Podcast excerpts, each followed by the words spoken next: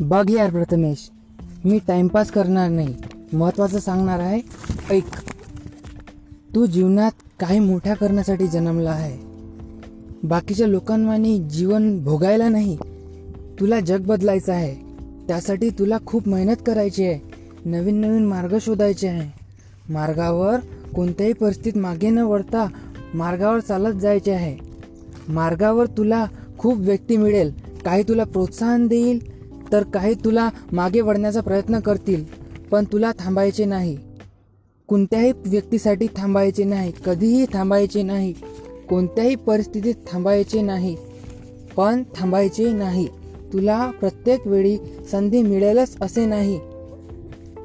संधी स्वतः बनवावी लागते. तूच तुझ्या जीवनाचा शिल्पकार आहेस. चलत जा न वळता कारण जो थांबला तो संपला. बघ यार. तुझ्याकडे तू मार्ग शोधूनच ठेवला आहे.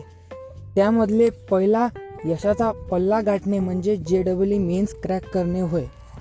त्यासाठी तुला सव्वीस जानेवारीपर्यंत सर्व सिलेबस पूर्ण करण्याचा गरज आहे. माहीत आहे सोपं नाही पण यार सोपं असतं तर प्रत्येकानं केलं असतं. कठीण आहे म्हणून मजा येईल ना? नंतर तुला एक महिना प्रॉब्लेम सॉल्विंगची प्रॅक्टिस करावी लागेल. पण नंतरचा एक महिना प्रे पेपर टेस्टसाठी. तुझ्याकडे वेळ नाही. एकतीस मार्चपर्यंत सर्व व्हायला हवं.